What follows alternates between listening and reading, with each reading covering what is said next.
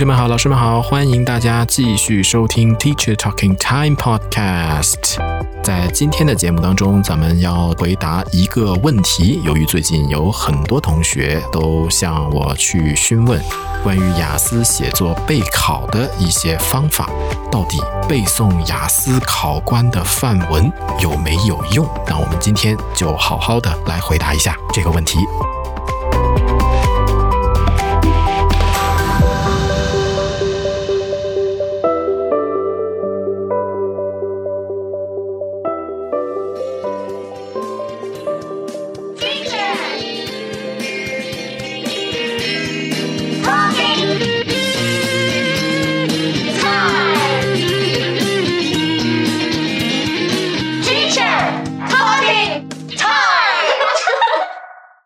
是雅思还是托福，出发点都是找出考生真实的语言使用水平。所以，任何背诵、任何从其他来源里照搬过来的内容，都不会被认作是有效的考生表现，不会被提倡的。尤其如果是在雅思的写作过程当中，全文进行背诵，一旦被发现，有比较严重后果的。但是，如果我们说我们去背诵一些写的比较好的考官范文，希望在当中获得一些思路，获得一些有用的话题词汇表达，那我觉得这个学习的出发点还是情有可原的。很多同学在学习雅思的过程当中提出背诵作文的这种方法，有可能是因为在自己过往学习英语，甚至是在学习语文的过程当中所形成的一个经验。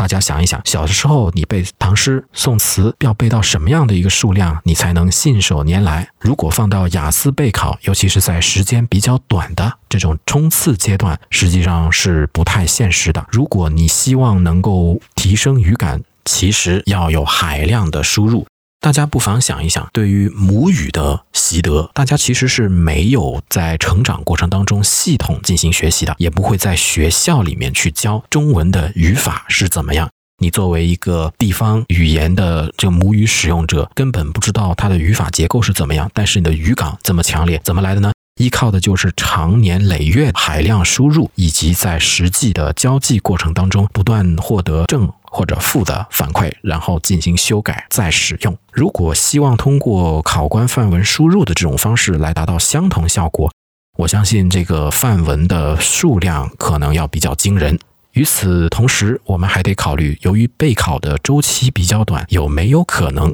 在那么短的时间之内做到同样的效果，存在特别大的一个疑问。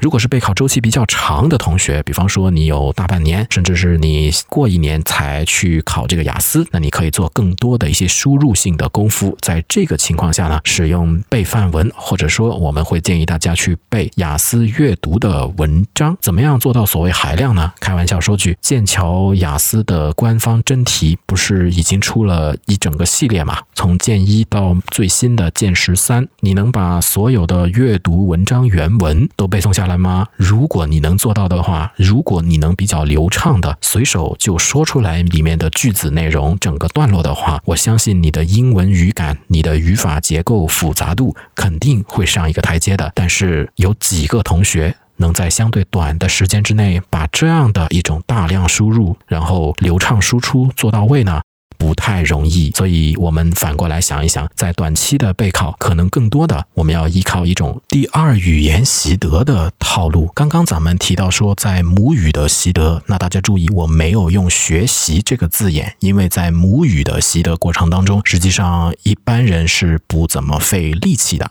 听着听着，说着说着就会了。在外语的学习过程当中呢，跟母语习得有比较明显的区别。第一，我们开始学习、开始习得的年龄已经比较靠后了。有很多人是在青春期，甚至是在成年之后才开始学习。大脑的学习机制、认知的结构已经被母语所占据，所以第二语言进来的时候，除了说从零开始去进行内容积累，还要跟第一语言本身已经形成的一些语义关系进行一个竞争，所以难度是特别特别巨大的。另外一个呢，很多人都生活在非英语国家，所以除了在课室的人为营造的英文使用环境之下，日常生活里面对英语的这个输入输出的使用，其实这个量是少得可怜的。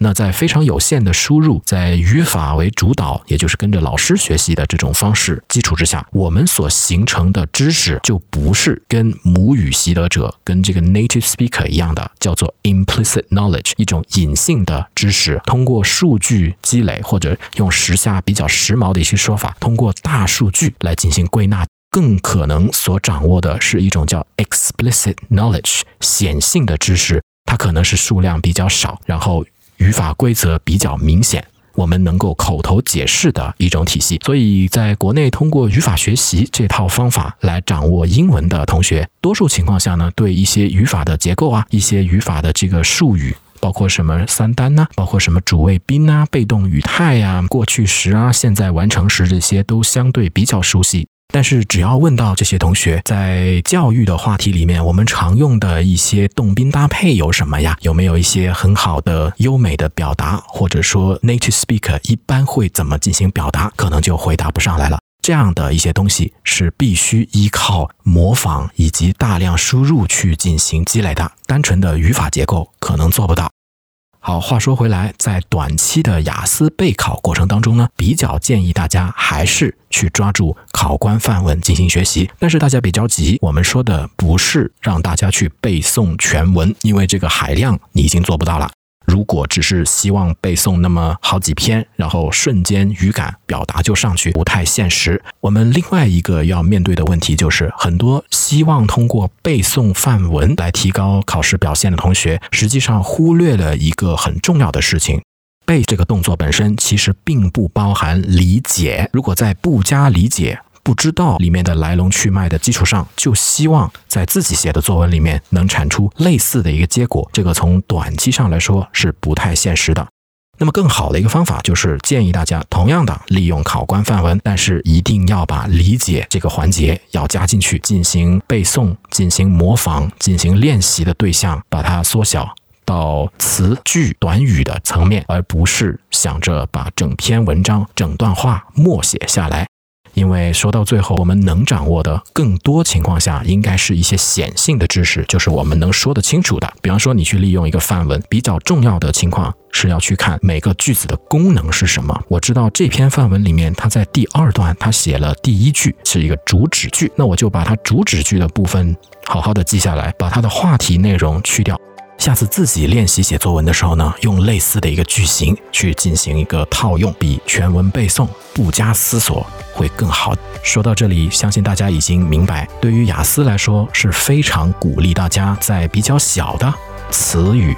短语的这个层面去对好的文章进行模仿、进行修改、进行同义替换等等练习的，但是不要尝试整段、整篇进行背诵，那个不叫学习，那个叫抄袭。好，今天我们就说到这里，祝大家在雅思备考过程当中顺利，我们下次再见，拜拜。